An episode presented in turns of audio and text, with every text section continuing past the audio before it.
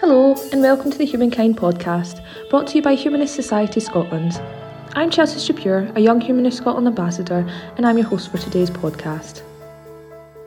In this episode, we're going to be exploring the role that religion still plays in Scotland's schools and how we'd like to see this change. First up is Thought for the podcast, which is written and presented by Humanist Society Scotland celebrant and school teacher Shona Sharp, who reflects on the benefits of teaching children and young people objectively about religious and non religious viewpoints.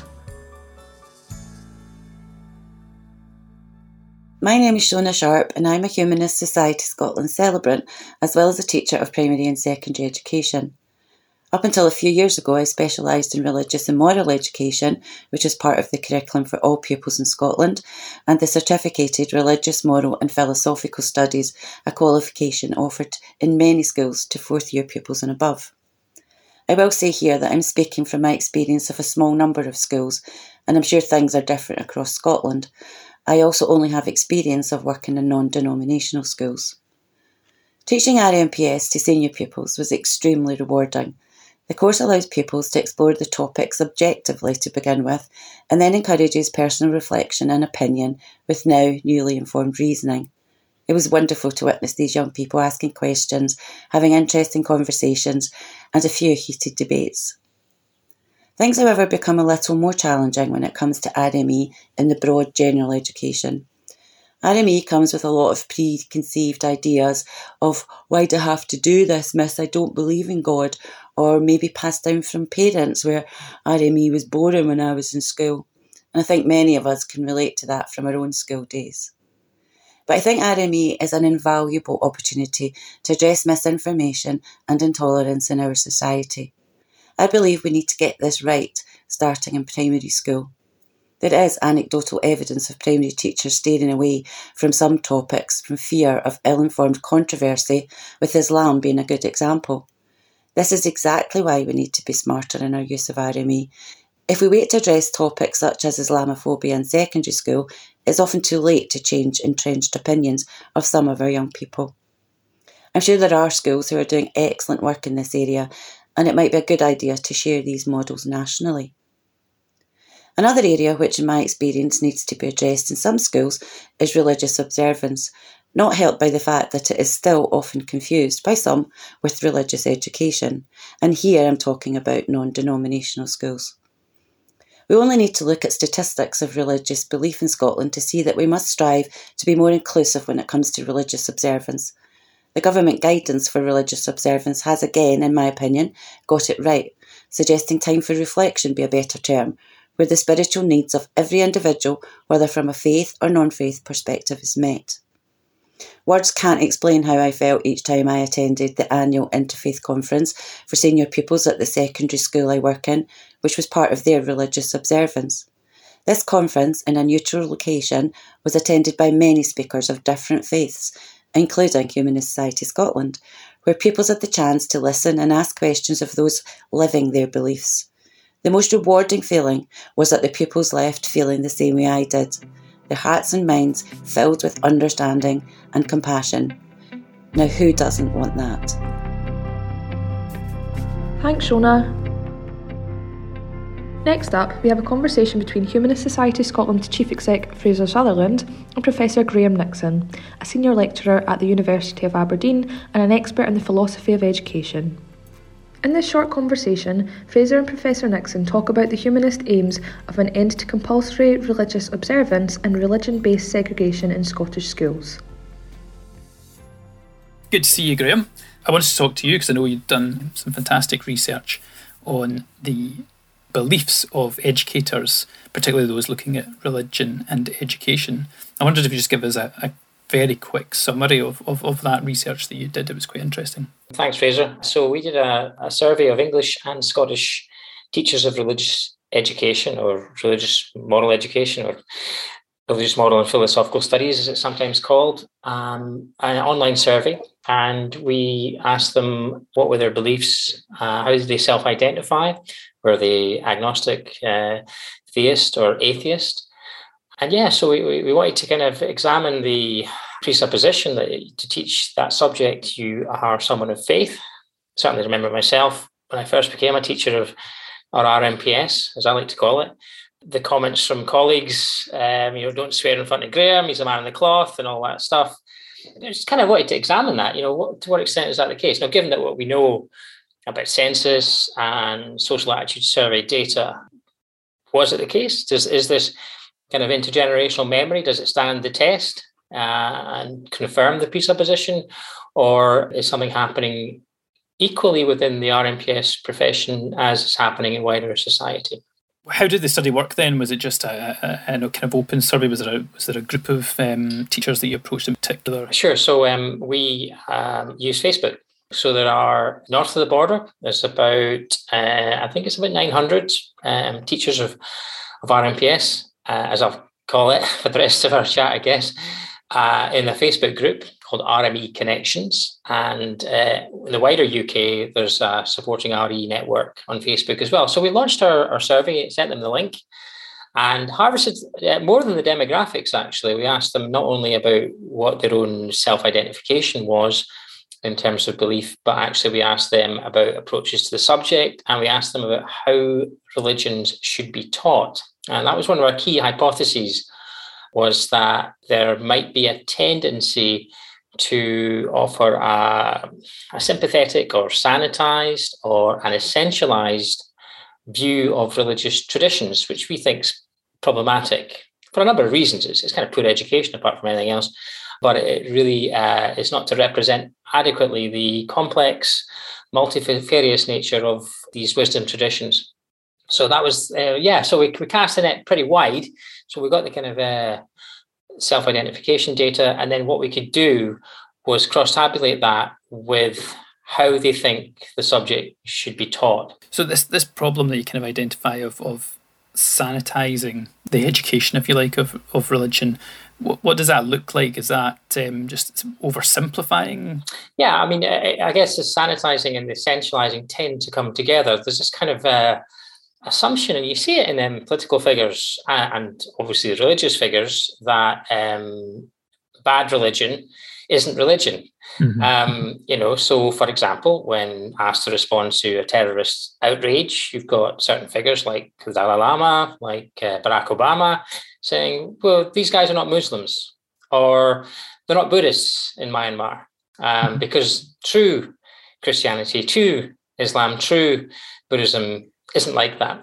Uh, and we think that's problematic from an academic perspective, given, as I say, how just how complex uh, these traditions are and open to interpretation. And so then you were saying that there was a, almost a is there a connection then between what the teacher views of this kind of sanitization and their own views? What was what was the connection you found? Sure. Um, so I guess allied to that hypothesis was the idea that we thought that RME, RE, RMPS is subject to pressure to um, address certain problems in society, to uh, generate pro social behavior, uh, to offset images in the media. And the education is under the pressure to do that. So you, what you might be having, although we kind of gone some way from being confessional in the RE classroom, that there might be a different type of confession at play that was leading to this kind of sanitization. Getting back to your question, I mean, the key finding in terms of the beliefs of teachers did surprise the presupposition I mentioned earlier on because we found that not only are over 50% of RE teachers uh, non religious, but actually you are more likely to be non religious, atheistic, or agnostic as an RE teacher than you would be as a member of the UK public. They scored higher in terms of non belief than the census and social attitude survey um, suggests, which not surprising to us because mm-hmm. we're familiar with our colleagues in the profession. We know that many of them are completely welded to the idea of a non-confessional, open, exploratory, philosophical discipline, and hence the debates about the title for the subject and why I want it to be called RMPS. Uh, and why I welcome the uh, English education authorities now calling it religion and world views, because I think that's a much more inclusive perspective. So again, just to return to your actual question there about the connection between self-identification and tendencies to sanitize, what was slightly more surprising because you found that it was there was not a strong correlation between being a theist, for example, and sanitizing. That they were equally likely, even though you self identified as atheistic or agnostic, to provide a simplistic and perhaps sometimes overly sanitized presentation of religions in the classroom. I mean, we've had some pushback from the profession about this because I think, to be fair to them, that can be something to do with logistics. Because if you've only got 45 to 50 minutes with young people once a week to deliver a unit on Islam, Christianity, Buddhism, humanism, whatever it may be the case, there's going to be a, you know, a pressure to simplify. So we, we suggest a series of suggestions about how teachers can avoid this, however, and that we can, however, always kind of qualify our language, you know, talk about multiple Christianities, talk about multiple Islams, and make sure that that diversity is represented in our resources and our displays, and particularly in our language that we use around um, religious and philosophical traditions. So yeah, so the, the, yeah, that, that kind of did surprise us. This this pressure to address some kind of citizenship agenda mm-hmm. seemed to be equally powerful on teachers of any persuasion of belief. That's interesting. So it's not necessarily the approach taken isn't necessarily just about the critical evaluation or understanding of religion. I think I think that's a very live, live pressure. And if you look at the Scottish curriculum, curriculum for excellency, you know, in terms of one of the four capacities, is is about citizenship. Yes, there's the language of critical thinking and things like that elsewhere. But um, if you look at one of the the sub bullet points under that that capacity for uh, citizenship, you, you see there there's kind of an agenda to look at ethical approaches to complex issues Whereas I've always wanted to flip that, so it's complex approaches to ethical issues because there's there's, a, there's an inherent kind of confessionalism there, albeit maybe not necessarily of a religious character. I was interested what you said about the percentages of the teachers being, you know, more likely to be non-religious or atheist agnostic than the general population. Was that filtered for age profile as well? Because obviously I appreciate that teachers might will be slightly younger than the overall UK population because they, they won't include retired um, individuals? That's, that's a great question, and we do we could do that, but we haven't. We've got eight years of service as part of our question, and okay. also age, but it would be fascinating to do that. I think another thing we wanted to find out about was degree backgrounds, qualifications yes. for the subject.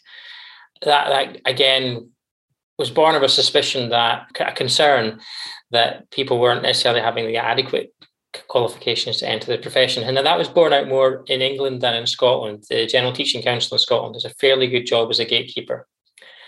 There's an underlying challenge there, of course. If you've got a qualification called Religious Moral and Philosophical Studies, arguably there's not a degree in the land that would qualify you adequately to teach such a massive subject. So, so that entry then into teacher training for RMPS what is the current kind of requirements for becoming an RMPS teacher? What what would they normally have studied? Sure. So uh, I was involved in, in, rewriting the memorandum for entry into the teaching profession because, as, as I think I've, I've, kind of hinted at, I'm, I'm fairly keen on the widening uh, an understanding of the subject to make it more inclusive. So, for that reason, the, the list of cognate or relevant subjects for entry into RMPS nowadays includes things like, you know, uh, philosophy, mm-hmm. whether it's metaphysics or moral phil or whatever, uh, but also um, uh, philosophy of religion, psychology, anthropology of religion. We want to bring those disciplines in. So it's much broader now than what you would traditionally find, whether it be divinity, theology, or, or religious studies. It's challenging to find the wording that's that's kind of broad enough uh, and welcoming enough. And one of the things that we have found, myself and colleagues in initial teacher education, is that it's becoming increasingly hard to recruit for this subject area. So the the numbers of applicants for becoming an RMPS teacher is, is, has dropped, has it? It certainly has. Um, so, I mean, there's, there's there's research at UK levels showing that less people are studying particularly religion, theology, and religious studies at, at higher education, particularly in England, uh, and philosophy for that matter. And I suspect you could do research that would show that um, the introduction of tuition fees has uh, meant that these subjects, which may be viewed as soft or mm-hmm. peripheral subjects, have uh, been marginalised or uh, deprioritized, which, which is usually ironic given they actually are, are core to the human experience.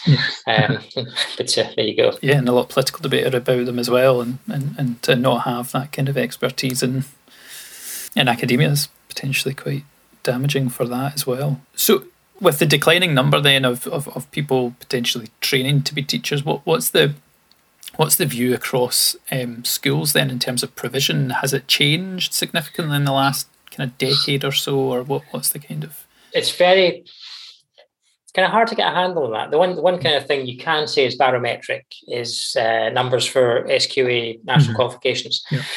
RMPS higher uh, the leaving uh, uh, qualification. I think it's about 4,000. It's dropped a little in the last few years, but it seems to have plateaued about then and to be holding steady. And you've got very, very successful departments where you have big numbers uh, studying higher RMPS, higher philosophy within the RMPS department as well. I was at school um, last term, um, 63 pupils at secondary school studying higher philosophy, mm-hmm. um, two big classes. Um, so, real appetite uh, amongst young people there. So, you've definitely got, um, I think, a combination of things. You've got a popular teacher. If you combine that with a supportive management who've got an enlightened view of the subject and what it can offer, then you tend to have flourishing and you have good numbers of uptake. As a, a less positive note, one of the things that I'm noticing and colleagues in teacher education when we visit schools is that with the creation of faculties, yeah. instead of traditional departmental models, where you've got modern studies, history, geography, and RMPS in a faculty, that it's often the kind of um, the bridesmaid subject, if you like. And along with that, we've noticed a worrying trend in those faculties for teachers to be invited to teach disciplines which are not their own. So you've got our social subjects uh, curriculum, and everyone takes a turn teaching the S1s, history, geography, modern studies, mm-hmm. RMPS. And we think that's a really worrying trend. And although I said earlier that the GTCS are, are good gatekeepers, it sounds like the gate's in good order, but maybe the fence is missing nowadays, mm-hmm. if you know what I mean. um, so that's something I'm working on just now. Myself and my colleague Will Barlow have launched a national survey. We've got 1,200 responses and the results are very powerfully suggesting that um, teachers are not a big fans of this. And one of the things that's happening is that subjects are losing status, they're losing voice, mm-hmm. and losing expertise as well. And I think that certainly could be levelled at RMPS. Is there anything in terms of the current curriculum then that you think still?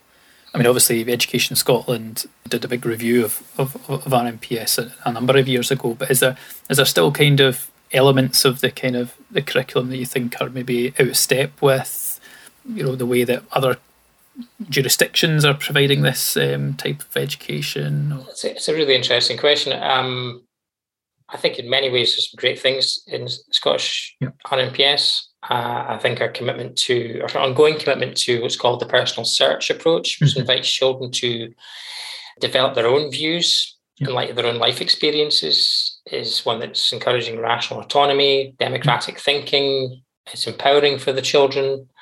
I think that's really helpful. Um, on the negative side, I'd say that RME, RMPS policy in Scotland is still hamstrung by certain historical statutes. So you've got two things, two aspects to that. I would argue, um, well, three actually. I think one, one you've got the the retention of the conscience clause, which continues to give everyone the suspicion that something dodgy is going on yeah. in our subject area uh, when in the vast majority of cases it's not and you're equally likely to be indoctrinated in a politics discussion in, in modern studies or in an english discussion about aesthetics as you might be in an RMPS lesson. In fact, I would say RMPS staff are much more sensitive, perhaps because of the existence of the clause, yeah. to the possibility of indoctrination than other, other teachers are. The second thing would be the ongoing connection with the religious observance. Uh, and that's only recently, only very recently, started to be kind of divorced in policy language in the memoranda that we get from the Scottish government. But before then, it was still very much connected. Mm-hmm. Uh, RME and RO were seen to be joined at the hip. And that's evident in research I've done, uh, which shows that particularly in the primary sector, You've still got head teachers who will devolve the RME lessons to the chaplain. You've still mm-hmm. got RME lessons meant to be happening in the assembly event, where in fact you've got uh, religious observance taking place. And I think that's that's an ongoing issue, particularly in the primary setting. And the third thing I think is the way that the curriculum for excellence describe the the strands that are to be taught for me is, is an ongoing issue in that you've still got Christianity as a separate strand. You've got world religion selected for study, and then you've got the development of beliefs and values. So the appearance is still very much one of uh, platforming or privileging a particular tradition, which, you know, the arguments are well rehearsed for that in terms of historical uh, significance, influence on Scottish society, which I completely understand. But that's really, for me, a discussion within the history classroom. Yeah. Uh, with the RME classroom, it should be just actually, I would just make it wisdom traditions, and that's a much more inclusive approach. Because a fourth problem for me might be that the traditions like humanism are not seen as yeah, it's there's no there doesn't seem to be parity. The way that humanism is described, it's always as a kind of an appendix. Pupils are invited, for example, in the context of discussing Christianity, to acknowledge that there may be non-religious approaches to mm-hmm. life also. So it's almost like a shadow, which is, I think, problematic as well. So I, I would, if I was going to be rewriting the curriculum for excellence, I would just have wisdom traditions and, and a very inclusive field. It would be it's interesting. I've noticed that from our organisation's perspective, you know, we get in touch with particular RME teacher, RMPS teachers, and and pupils get in touch when they're writing assessments and stuff like that for a, for a, for a humanist view on a whole variety of interesting topics. I have to say, um, but it's interesting that we are often really only invited on that kind of moral questions issue. And that's probably because they're writing a piece where I'm going to compare, you know, what does a Christian think and here's what a humanist thinks on say abortion as a as a common topic that's chosen, but you were not very often thought of in terms of that traditions and that how do you mark life events? And of course, you know, humanist marriage now is there's more humanist marriages than all Christian marriages combined, so it's a big part of society, but it's not reflected, I don't think, in terms of you know recognition on that side of you know how do you live your life and how do you celebrate life whereas you know we are involved in the kind of moral compass issues if that makes sense. Absolutely. Um, and this is this reflects an ongoing work i've been doing throughout my entire career as, as a lecturer at aberdeen is to look at trying to make sure that what happens in the rmps classroom is more in tune with society. Mm-hmm. uh, and would always the pace of change if i'm honest is fairly glacial on that front. And that is maybe happening for a variety of reasons, none of which are really excusable, but one of which might be a degree of political cowardice to, to hmm. grapple with that, to open the statutes of 1872 and let's have a proper discussion about the Conscience Clause, religious observance. Let's have a proper discussion about recognizing that actually Scotland is the most secular jurisdiction in the UK and that rites of passage, like you say, are happening uh, in a different way nowadays, and that needs to be reflected in our classroom. You touched before. Uh, this is something that I think you know we hear a, a, lot, and we get you know people get in touch when they're a bit uh, concerned about the type of religious observance that is offered, and I wonder if potentially the impact that sometimes religious observance has. So that's obviously not just for anyone listening, that's not what teachers are delivering. That's an external provider, usually from a from a religious group that would would, would come in and provide uh, spiritual development, which is what the, the guidance talks about. I wonder if the inclusion of that during the school day has a negative impact on young people wanting to take the subject. There's other research out there that says, you know, RO is done to us and we don't really want to be there and there's not a, you know there's not a constructive relationship with RO Whereas that's probably different for the RE classroom, but perhaps RMPS is being impacted by that kind of relationship where they see it, pupils might see it all as the same thing. Yeah, indeed. Uh, they, they may, may conflate the things uh, like policies done, like some head teachers continue to do. And there's, there's issues around teachers here as well. I mean, the pupils have got, well, no, sorry, the parents have got the right of conscientious withdrawal. Yes. The pupils don't. No. Um, there's human rights uh, convention issues there, Article 14, you know, rights of freedom of belief, etc. Um, teachers don't have a right of conscientious withdrawal either. I've sat in many assemblies where I really agree what was what was being said, but contractually I had to be there for the young people. Uh, but your point is a good one. Um, I think some pupils can uh, connect the two. And for other pupils, it can create a little dissonance in their minds, you know, saying, well, hang on, wait a minute, you know, Mr. Nixon, his classroom's talking about philosophical, faith neutral approach to life and or, or, or, study. And then we go to the assembly and suddenly the word we mm-hmm. is being used. You know, when we pray and uh, we know that God listens and things like this. And these are the kind of words I've heard a lot. So there's a real cognitive distance for young people there. But most of them manage to navigate that well. Although I've seen myself, you know, um, vividly remember, you know, the kids in first year getting their Gideon's Bibles handed out to them in assembly. And you know, well-meaning, you know, slightly misguided maybe they were. Many of them rescuing the little red books that were being scattered around the school after the event, and hand them to me, saying, "This is for you, Mister Nixon. We know this is your kind of stuff." so that's how some of them dealt with it. Mm. I think also as well that you know one of the the issues I still see with religious observance that still despite the attempt to change the time for reflection model that never really took off, still dominated by you know Christian churches uh, as the people who have always done it, and therefore that's that who's who continues to do it, and that's quite out of step with the growing um, religious minorities as well, populations, particularly in the central belt of Scotland, where we now have you know significant numbers of pupils in some areas from Muslim traditions, will be from Jewish traditions, will be from uh, Buddhist, Sikh, Hindu traditions.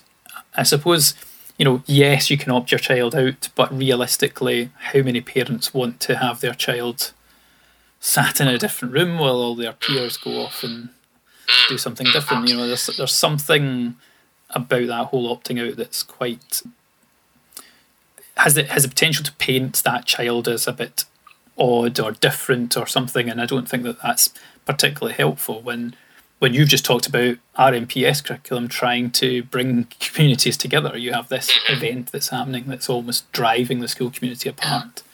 Yeah, I mean, it's kind of a, a, a double stigmatization of the child, you know, despite all educational authorities kind of uh, rhetoric about inclusion, it's, it remains a real blind spot.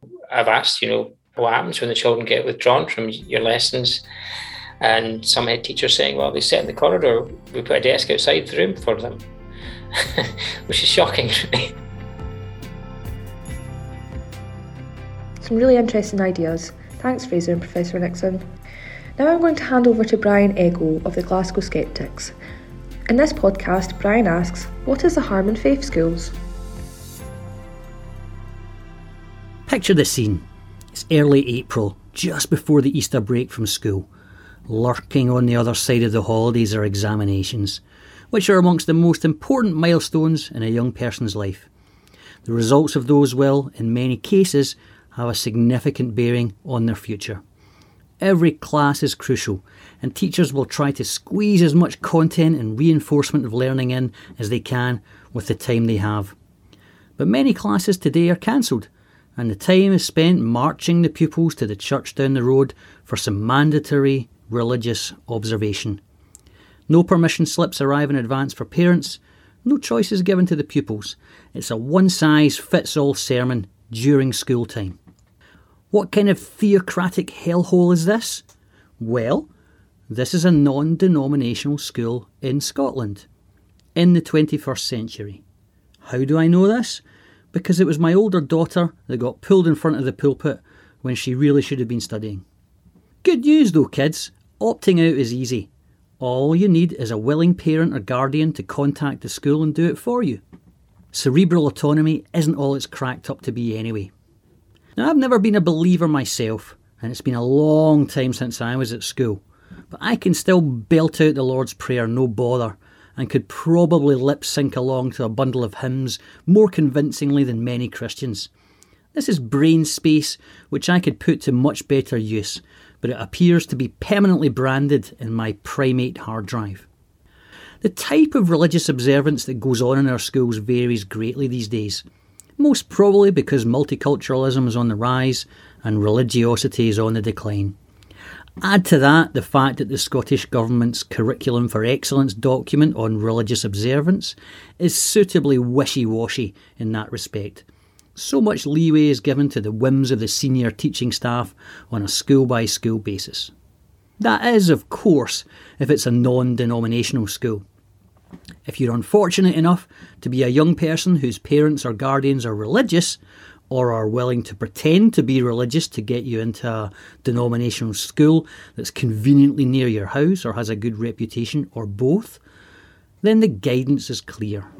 When it comes to denominational schools in Scotland, The vast majority of them are Roman Catholic.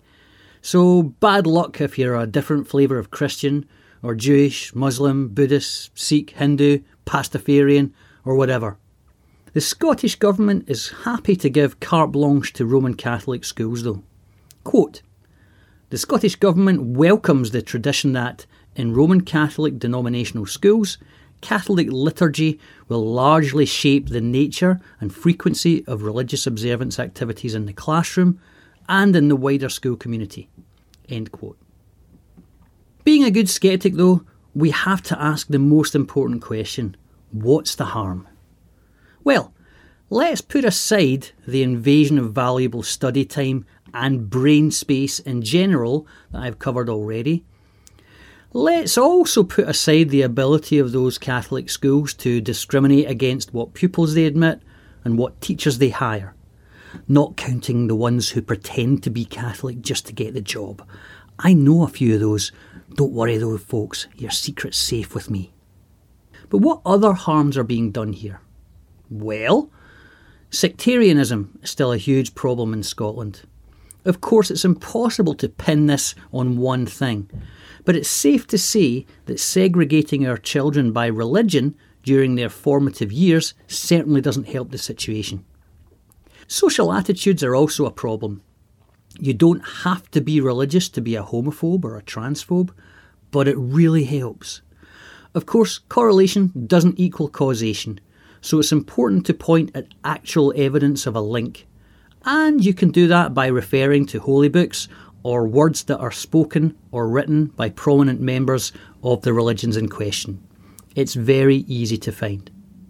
Issues around bodily autonomy also appear to be a problem, as do objections to evidence based sex education. Thankfully, we don't see too much in the way of promotion of creationism in our schools, although it has happened a non zero number of times.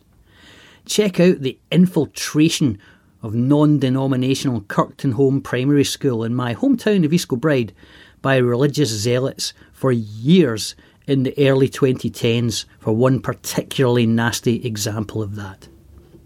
Let's be very clear though.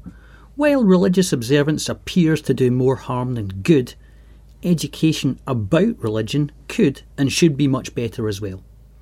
For evidence of that, hop across the North Sea to the god-forsaken land of heathens that is Sweden. A wide and varied curriculum about different religions, their philosophies and traditions is mandatory throughout the school life. A Swedish child will know more about Christianity than a Scottish child whose parents aren't Christians. They will know more about Islam than a Scottish child whose parents aren't Muslims, and so on. This broad coverage breeds understanding, empathy, and interesting discussions about beliefs and values carried out in a respectful manner. Things certainly aren't broken here in Scotland, but they could be much, much better. I don't have all the answers, of course, but remember that perfect is the enemy of good. So let's make a change for the better. Thanks, Brian. Who knew a discussion about faith skills could be so amusing? In this final segment of the podcast, we hand the reins over to Will Norton, our newly appointed Policy and Campaigns Officer. Hi there, and welcome to this next part of the Humankind podcast, where we're going to be looking at religious observance within education systems around Europe.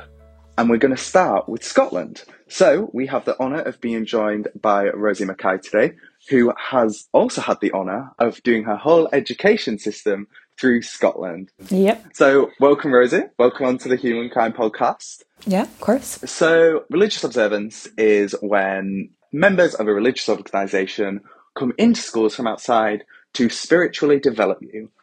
Do you remember this during your schooling? Do you have experience with this? Yes. So I've had, uh, I went to two different schools and I had, in both times, had people come in and kind of talk to us mostly about Christianity. Mm-hmm. Um, we also had a reverend work at our school. So she would do the church services and she would also do like the, I think they're called RE, RE lessons as well. I'm guessing and taking into account that that was more of a Christian predominantly. Yeah, I don't think I have any experience of anything else. I don't remember um, anyone coming in about like Judaism or Muslim or anything like that. Nothing. I can't think of any other. I mean, that's a common theme throughout Scotland interestingly, as well, despite it being mostly Christian, 73% of Scots now identify themselves as atheist. Do you believe that not having the option to opt out was also a little bit unsure and easy, maybe, for you? Yeah, especially sitting through church services where I'm surrounded by people who are who, who are Christian, and I feel like I'm almost intruding on their time. You know, I you, it's difficult because it's not something that I believe in. For me, it's not enjoyable. But I also want to remain respectful of the people who are there, who are also doing that. It's um, it's definitely been a bit of a, an odd one. I think respect is such a huge thing when discussing religion, and I think the ability to opt out. Are you saying that would give you more free range to respect religion? I think yes. So within just like these, obviously, like school lessons are different. I, I want to learn about them to know about them, but within going to these church services, especially like or people coming in and talking to you about their religion, I to try and almost like turn you to that religion. And sometimes I prefer not to be a part of it. I have made that decision over time to where I stand. There was times where I thought I believed in God when I was younger. I didn't know what really what it was about. I was educated on it, and now I've decided where I stand. I completely respect someone if they believe in Christianity. I respect someone if they're Muslim. I respect someone if they are Jewish, and I think the same respect to work always. I think it's really interesting to ask you now, as a Scot, as a proud Scot, you've lived all your life in Scotland, in Edinburgh. It makes you sound so blame. don't worry, don't worry, I'm English full and through, so yeah. Obviously, being from Edinburgh, from Scotland, proud Scot, are you aware that the UN and the UN Commission on the Rights of Children actually has gone against Scotland, saying that children should be able to opt out? Are you aware that the Scottish Government hasn't? I didn't know that. Yeah, um, and it's a big part of our um, new campaign, Leave Those Kids Alone.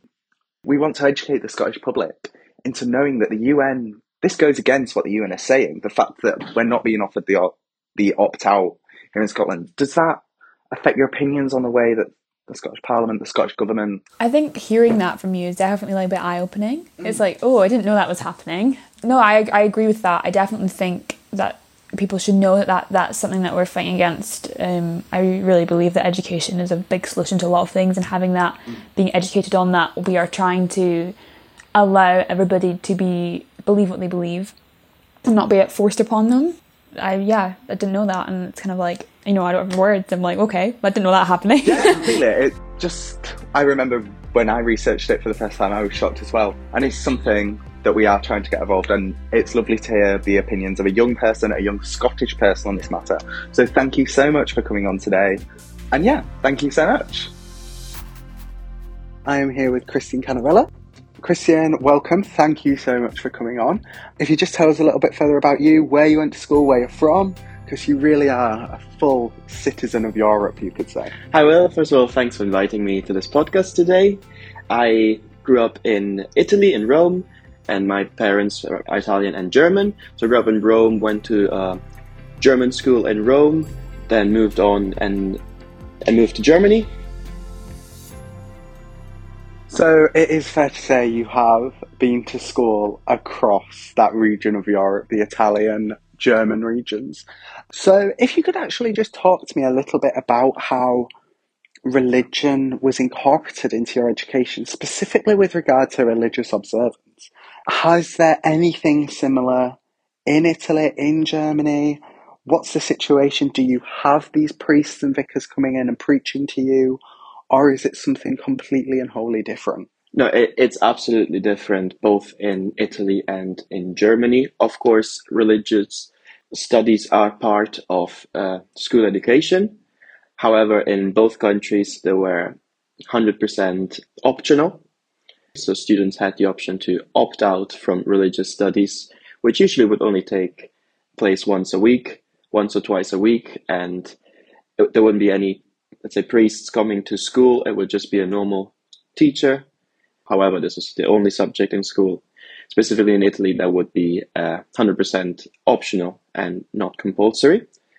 So a bit surprised to, I was a bit surprised to get to know that in Scotland, these sort of activities happen in school. So religion is part of school education in Italy. However, it's not imposed on you.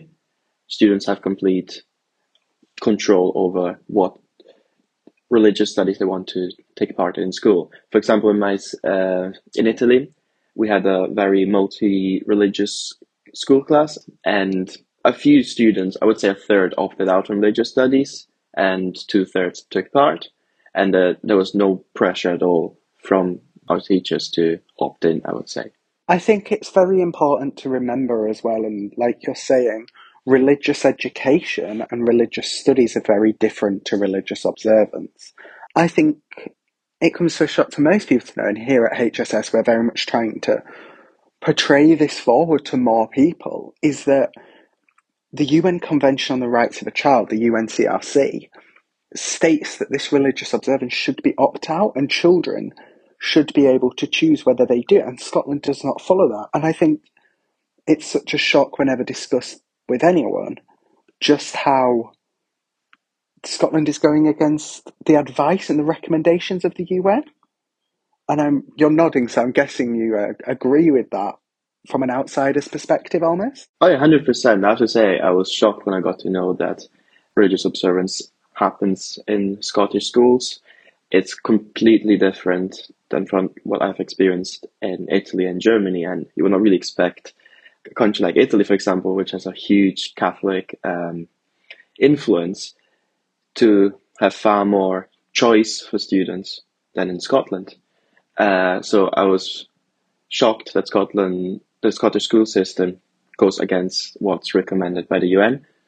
And um, as you said, religious observance and religious studies are also completely different because religious studies were more like the study of different religions and what do, what they mean and what they're trying to convey, whereas religious observance is almost like enforcing a religion to students, which is definitely not what should be happening in 2022. Completely, and I think that is the position that here at HSS we have, and we're really trying to move forward with that. So thank you for discussing that with us. While I am with you, obviously being Italian, we must talk about the other HSS policy topic of assisted dying. We're working so closely on Liam McArthur MSP's bill. With that, to try and legalise it, Italy has just legalised it. How does that feel? It definitely feels good that in a country like Italy, this is now happening, even though I have to say it's still, while it's legal, it's still a very difficult process and there's still lots of barriers.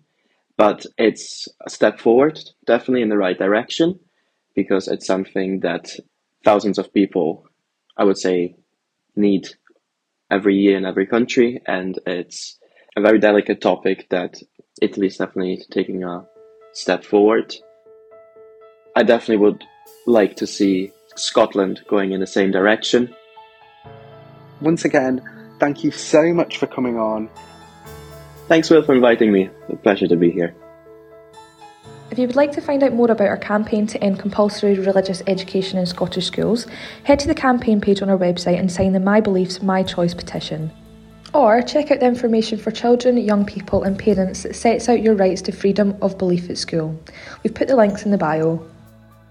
If you've got any questions, comments, or ideas for future episodes, you can email them to podcast at humanism.scot, tweet them to Humanist Society, or follow the Society on Facebook at Humanist Society Scotland.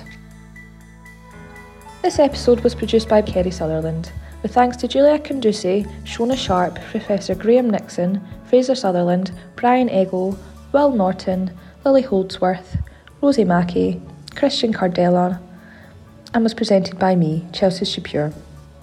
All that's left for me to say is thank you for listening and goodbye.